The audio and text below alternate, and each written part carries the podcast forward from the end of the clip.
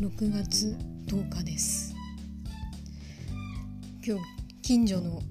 ペルー料理屋さんにお昼食べに行って、えー、まあ、食べてたらテーブルに謎のソースが置かれたので、えこれは何のソースなのかっていうのを、え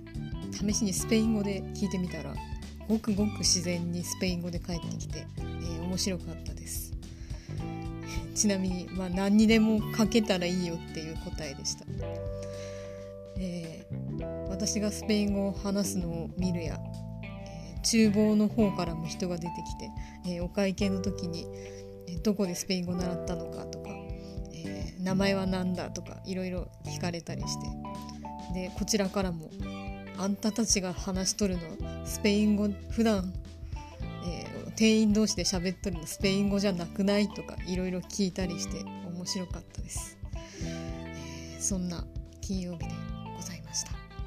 来週も生き延びましょう。プリメールディオス。